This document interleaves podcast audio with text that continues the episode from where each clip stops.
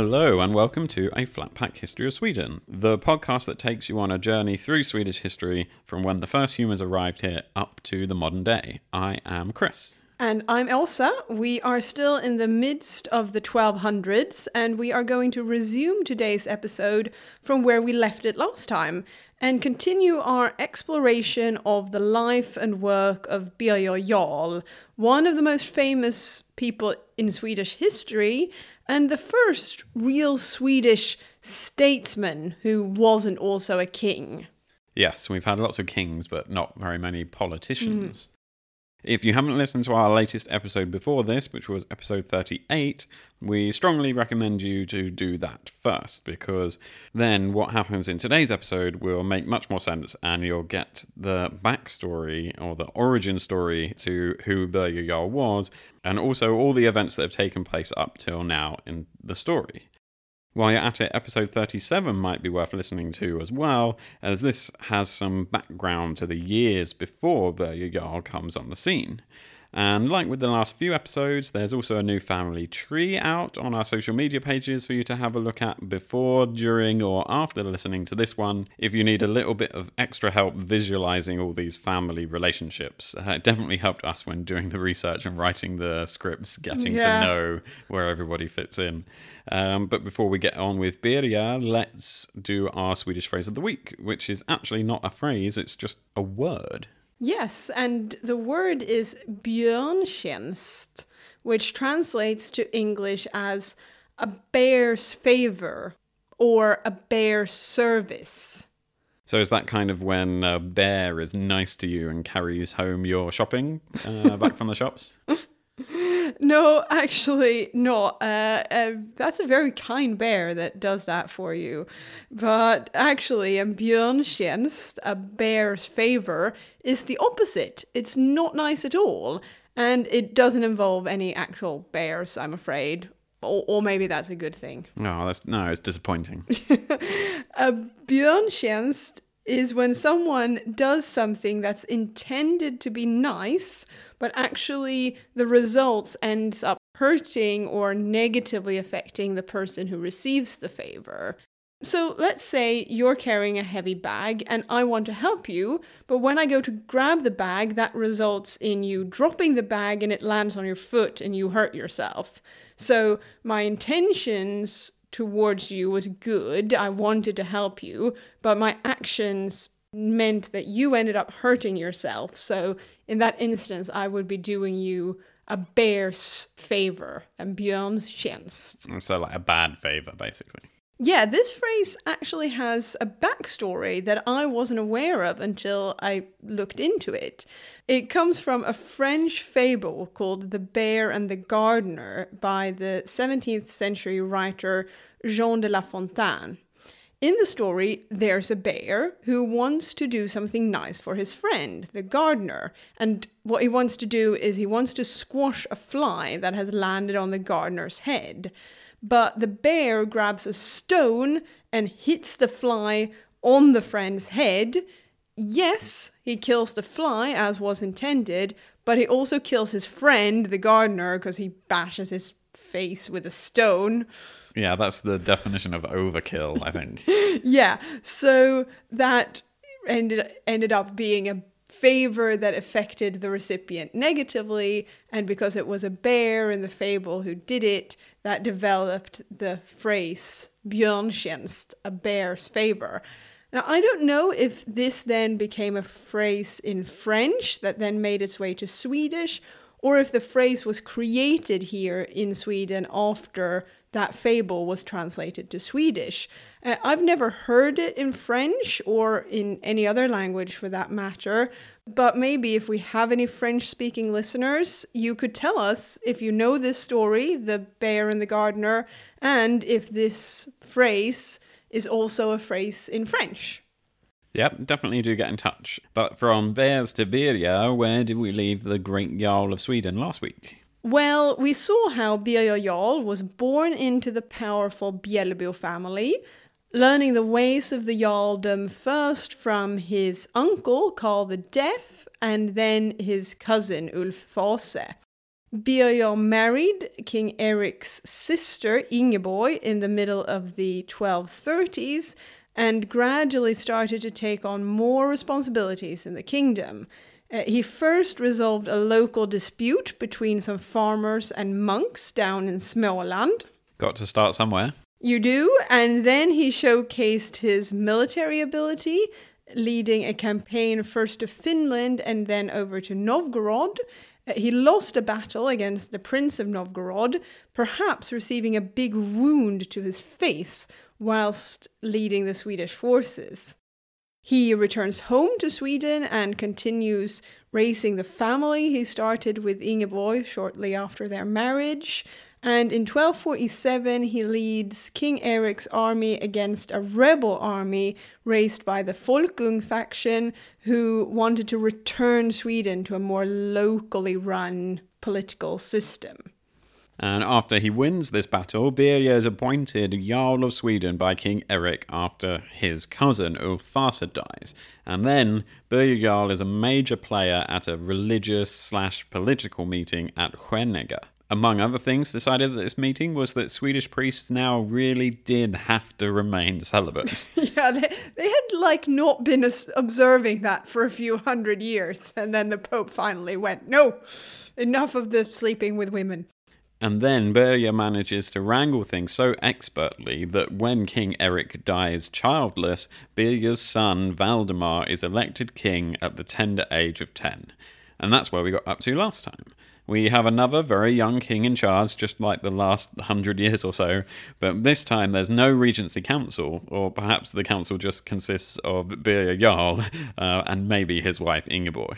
Well, think of all the bureaucracy that was saved, though. I mean, it might not be very sort of inclusive and democratic, but you can have very short meetings, not many minutes to type up, quite an easy decision making process yes, in many ways, I would approve of this uh, way of ruling um, in terms of the paperwork because I'm sure it was efficient, um, but probably only very helpful for Birger Jarl himself and uh, probably his wife because what we have now is, for all intents and purposes, a situation where Birger is the sole ruler of Sweden. He is king in all but name. Indeed, but he doesn't just get to hang around the royal residence and enjoy his power not for long at least, because in 1251, the year after he made his son Valdemar king and essentially took over all the power, the Folkungs rise up again. It's less than 10 years since he, like, he beat them last oh. time. This is like whack a mole. It's getting really annoying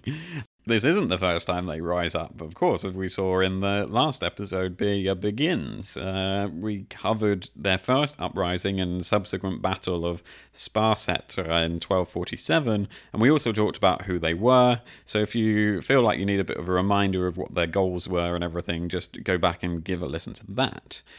Once again, it's Philip Knutsson, son of the former King Knut the Tall and brother of previous rebel Holmger Knutsson, who died at the Battle of Sparsätra, who leads the Folkungs. Philip thinks it should be him on the throne rather than some small little kid who's essentially being controlled by his father and Jarl. The Folkungs also want to move Sweden in a different direction politically because they don't like the centralization of power and the strengthening of the state's overarching control of the country, but rather think that they should go back to a time when the king was properly elected from all the nobles around Sweden and power was much more local and connected to each other around in these different counties than just based with the king. Philip has the support of several Swedish noblemen and they kick off this new revolt. But then, to gather even more strength, they recruit some Danes and possibly also some Germans to fight with them.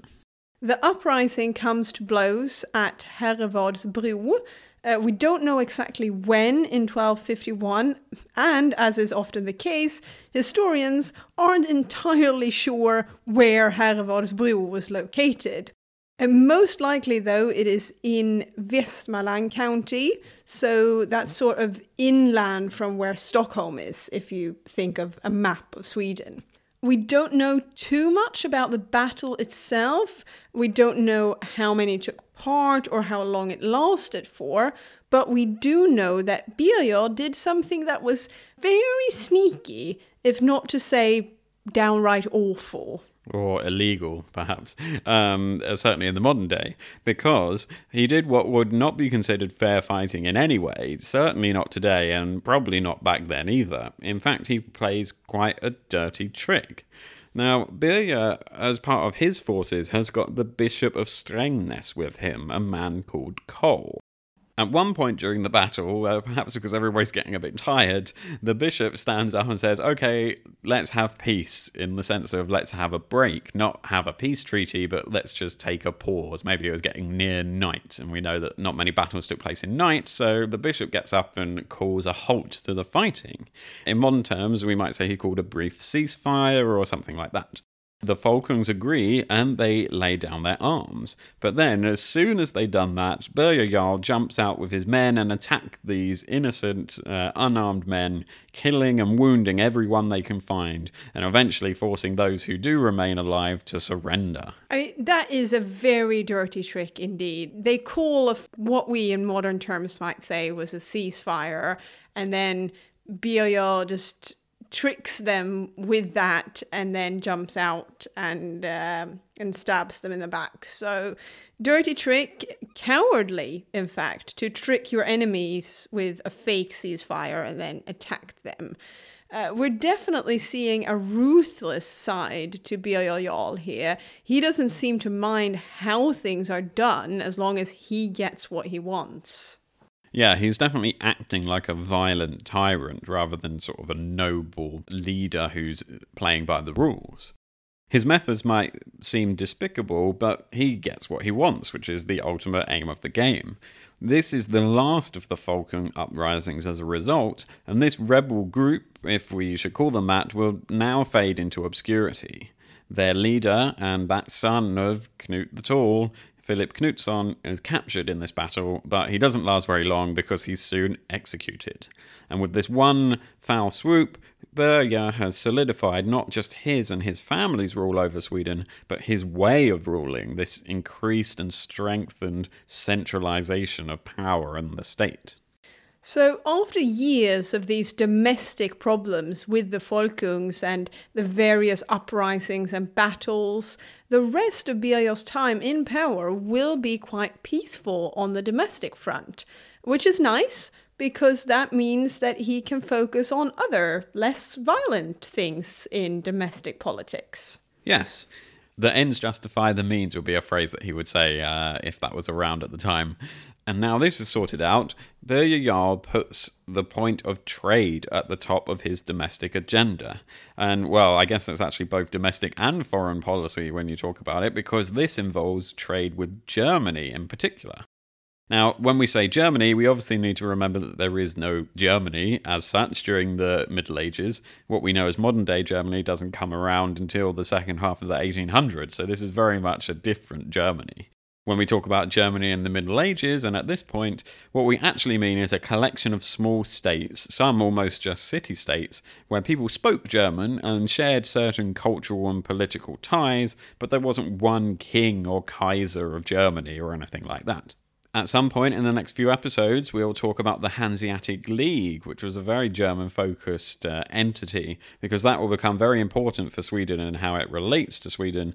But for now, let's just say that the Hanseatic League was a sort of trade federation or trade confederation, if you don't want to say a word that was from Star Wars. I read it says trade confederation, but I said trade federation because that's uh, in, in, Star Wars. Anyone who uh, watches a lot of Star Wars would have probably made the same mistake.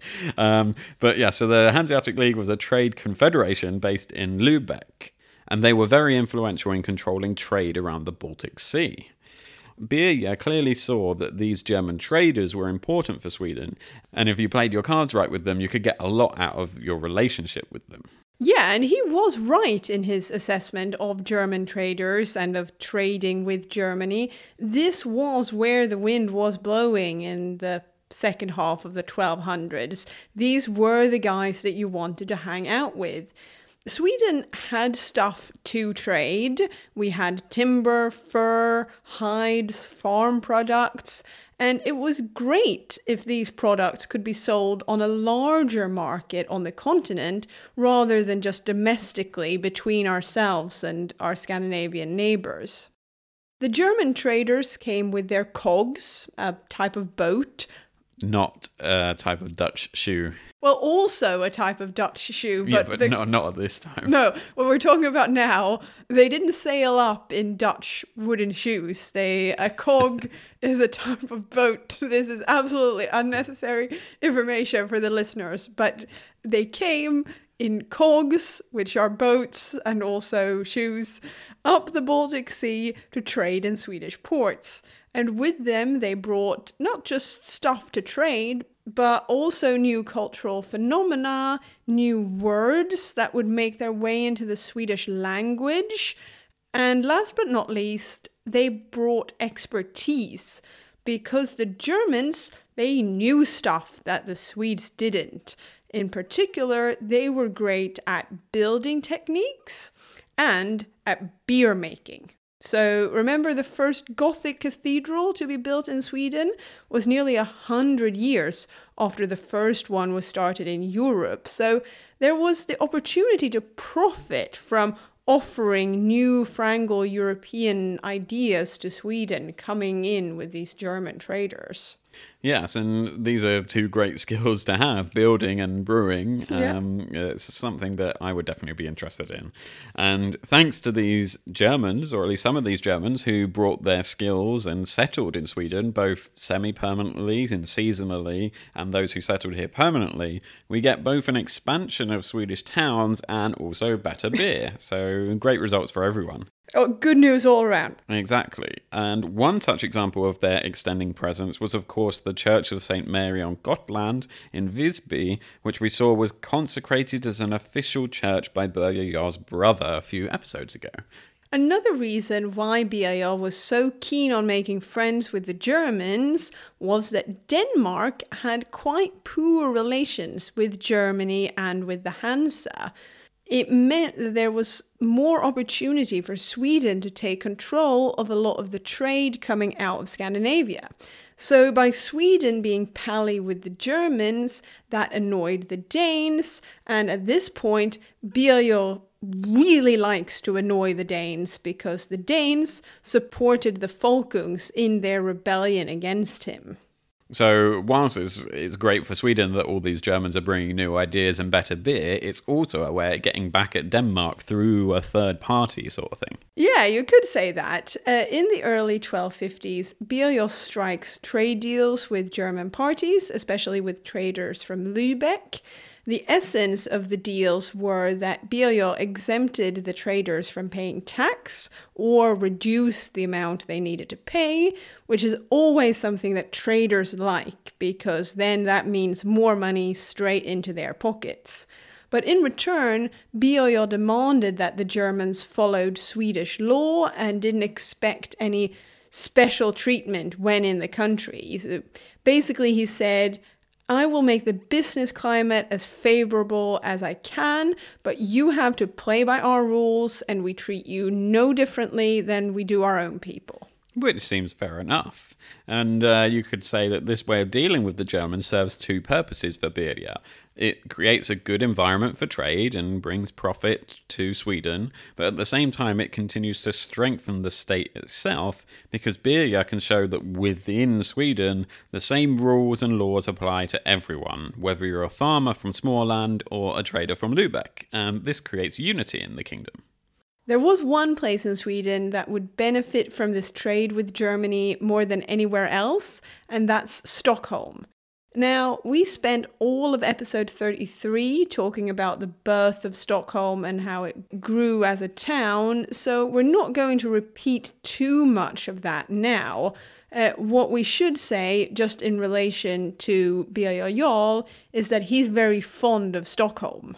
Yes, so perhaps fond isn't the right word because we don't know if he actually likes it personally as a place or not, but he certainly appreciates the value of it and of the German traders coming there. Yeah, that's a much better way of putting it.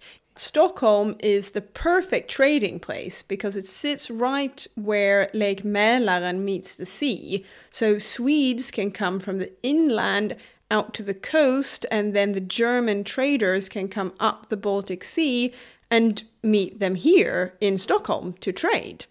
Appreciating the importance of the location, he initiates and supports building projects and he spends more time here. The court is still mobile at this point in time, but now Stockholm is added to the list of places where the court should stop and stay for a while to show its presence and power.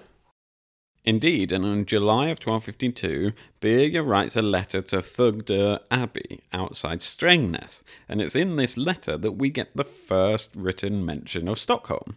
So Birger is the first person we know who mentions Stockholm by name in writing, or at least the first mention, of course, uh, that we have preserved. This and his general involvement with early Stockholm has meant that people have later credited him as being the founder of Stockholm, giving him that grand title. As we saw in our episode about Stockholm, this is a bit of an exaggeration, as Stockholm doesn't seem to be founded by one person or at one event where someone said, Right, now we're founding this town. Rather, it grew organically over a period of time in both size and importance. Still, Jarl definitely saw the importance of it as a town and took the big decision to support it as an up and coming place as the leader of Sweden, and therefore that's why he's remembered all across Stockholm for it.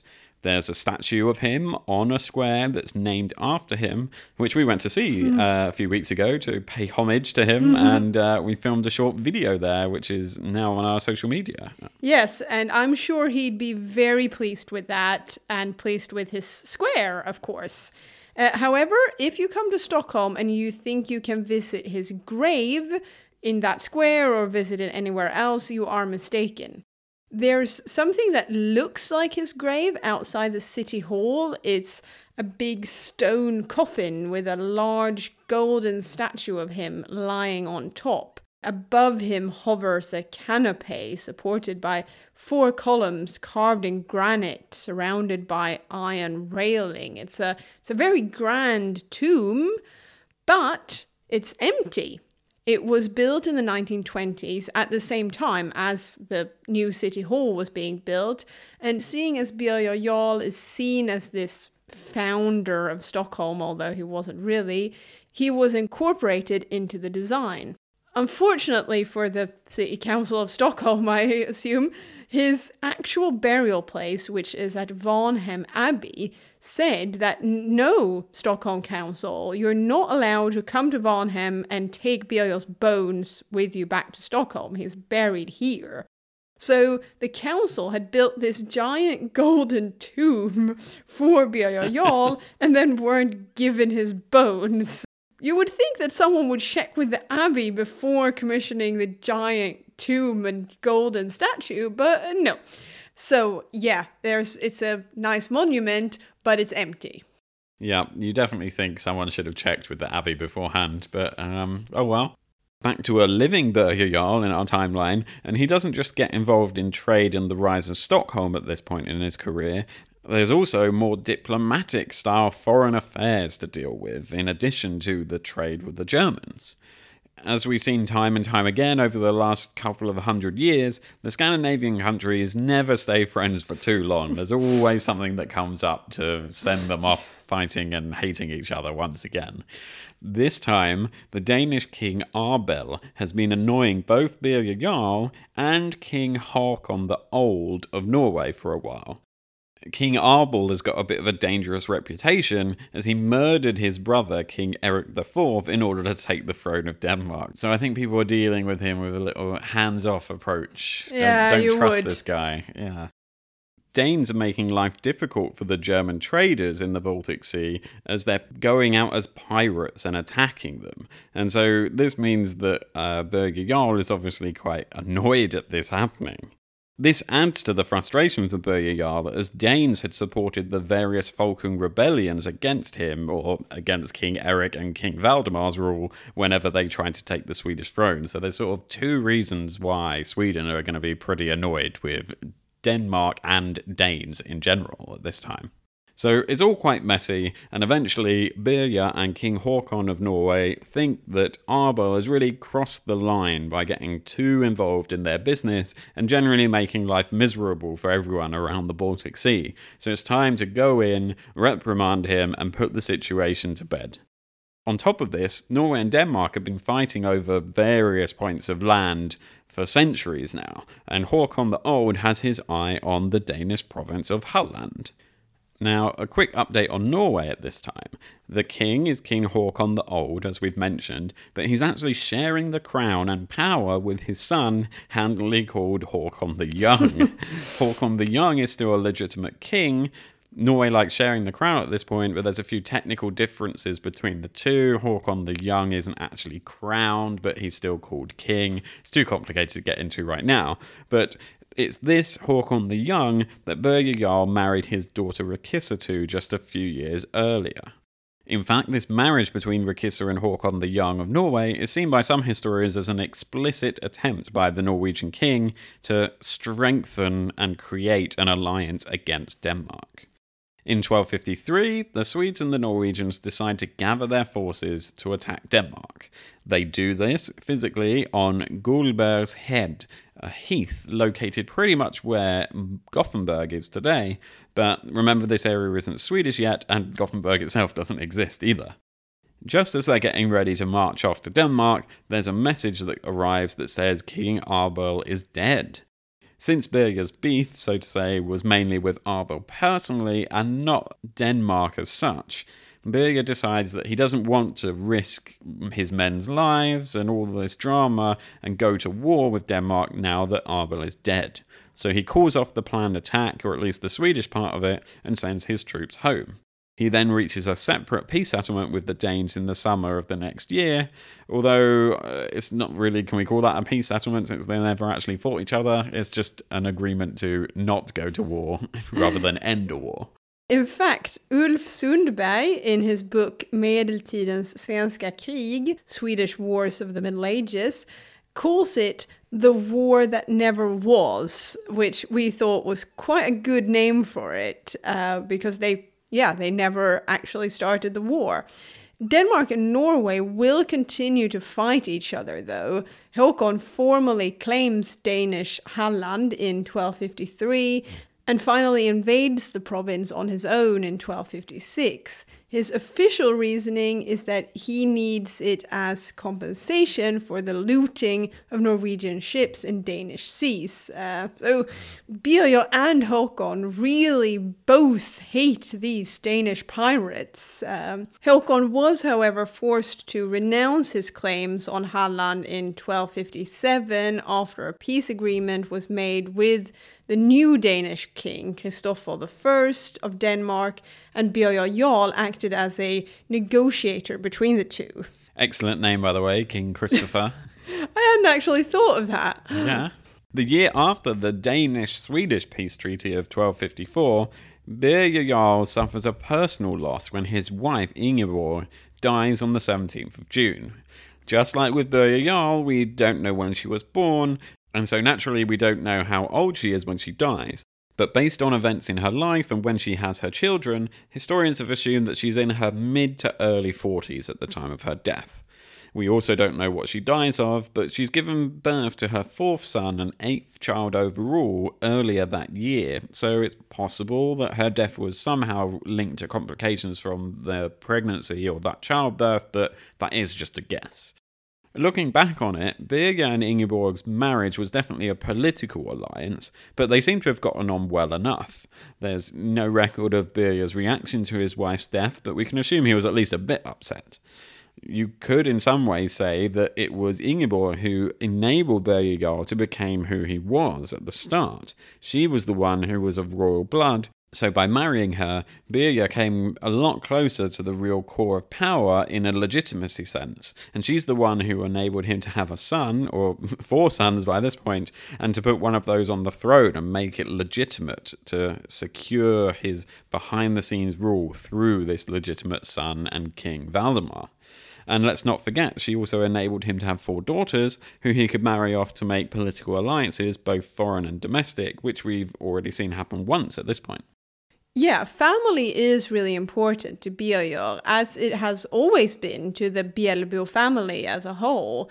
We already talked about how his eldest daughter, Rikissa, married the son of the Norwegian king to form an alliance there, and later on, in 1258, Birger Jarl decides that his son, King Valdemar, will marry Sophia, the daughter of the former Danish king Eric IV. The Danes had three brothers in a row who were king, uh, starting with Sophia's father's Eric, then Abel, the murderer guy, and finally now Christopher. This means that she is the niece of the current Danish king, Christopher. Birger certainly likes to use his family, and in particular his kids, as pawns on the political chessboard, it seems. But, like in every good game of chess, sometimes pieces get taken and are removed from the board. In 1257, Håkon the Young in Norway dies of a strange illness, apparently even treated at one point by a Spanish doctor who was on a diplomatic trip to Norway, which is a lovely detail that one of the sagas give us. This means that Birger's oldest daughter, Rikissa, is now widowed, single, and returns to Sweden meaning that there isn't a formal link between Norway and Sweden anymore. But luckily, this doesn't cause any large rifts between the two neighbors. And even though Birger had pulled out of the war that never was with Denmark, relations continue to be tumultuous between the three Scandinavian kingdoms. Eventually, they seem to have realized that no one was going to gain anything from this, and they decide to have a big meeting and try to settle everything in one go. The Norwegians and Swedes meet at a place called Lena in 1258, which again, no one seems to be sure where it is, but it's probably in Västergötland, and then they got the Danes involved afterwards. We know very little about what happened at the meeting, or maybe there were several separate meetings, but what we do know is that they seem to agree on that if they all married various children and nieces and nephews off to one another, that would calm the situation down, at least in the short term, and help maintain the peace classic medieval trick. Uh, they seem to think that if they got all involved in each other's families and intermarried, then that would act as a bulwark against them fighting each other. Because they do this a lot uh, in this period. However, they've already done this to such an extent over the centuries that they are now so intermarried with each other, these Scandinavian royal families, that there's a fear of incest. So if you as a listener thinks, oh, this is getting a bit incestuous now, well, they thought so too at the time. In the end, they have to ask the Pope, who in turn seems to have looked at the interwoven family trees, and in the end decided that no, you're fine, you're not too closely related, these people can go ahead and marry. So, this is what results in King Valdemar of Sweden, who is now in his late teens, marrying Princess Sophia of Denmark, and then Sophia's sister, uh, another woman called Ingeborg, uh, marries Prince Magnus, another son of the Norwegian king Håkon the Old. That's it. All the marriages are now sorted out, and they happen in various years following the peace agreement.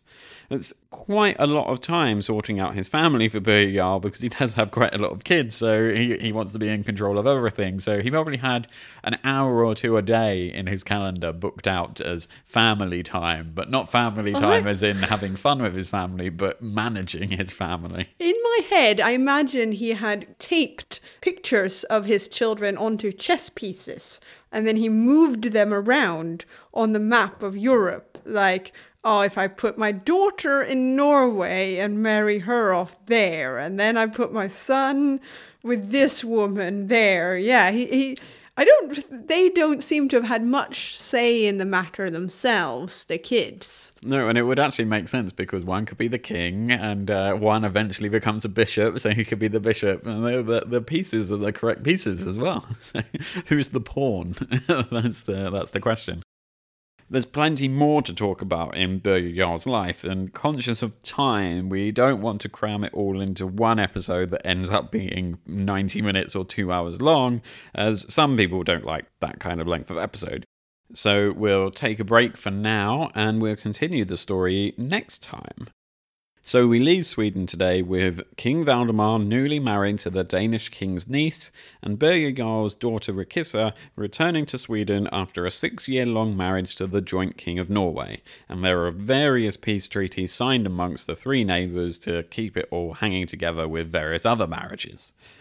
Birger Jarl has also helped formalise the Swedes' relationship with German traders frequently visiting the country and kick-started some of the activity around Stockholm. If that wasn't enough, he's even had time to defeat the latest Folkung rebellion, so things are setting up quite nicely for the next time where we'll see him continue on as this puppet master extraordinaire of Sweden. Indeed, I can't wait to see what he gets up to next time. We're really seeing him creating a role for himself as a statesman, both domestically and in foreign politics, unlike anything we've seen before. Yes, and uh, if you want to comment on what we've seen so far, you can get in touch with us uh, on social media, on Facebook and Twitter, on the details that we've mentioned many times before.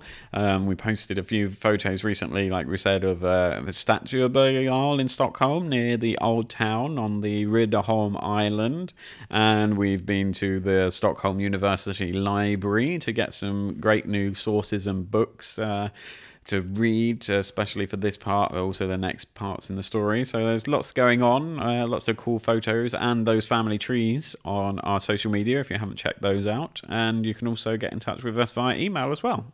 But for now, that's goodbye from us. Yep. See you next time. Hey, door.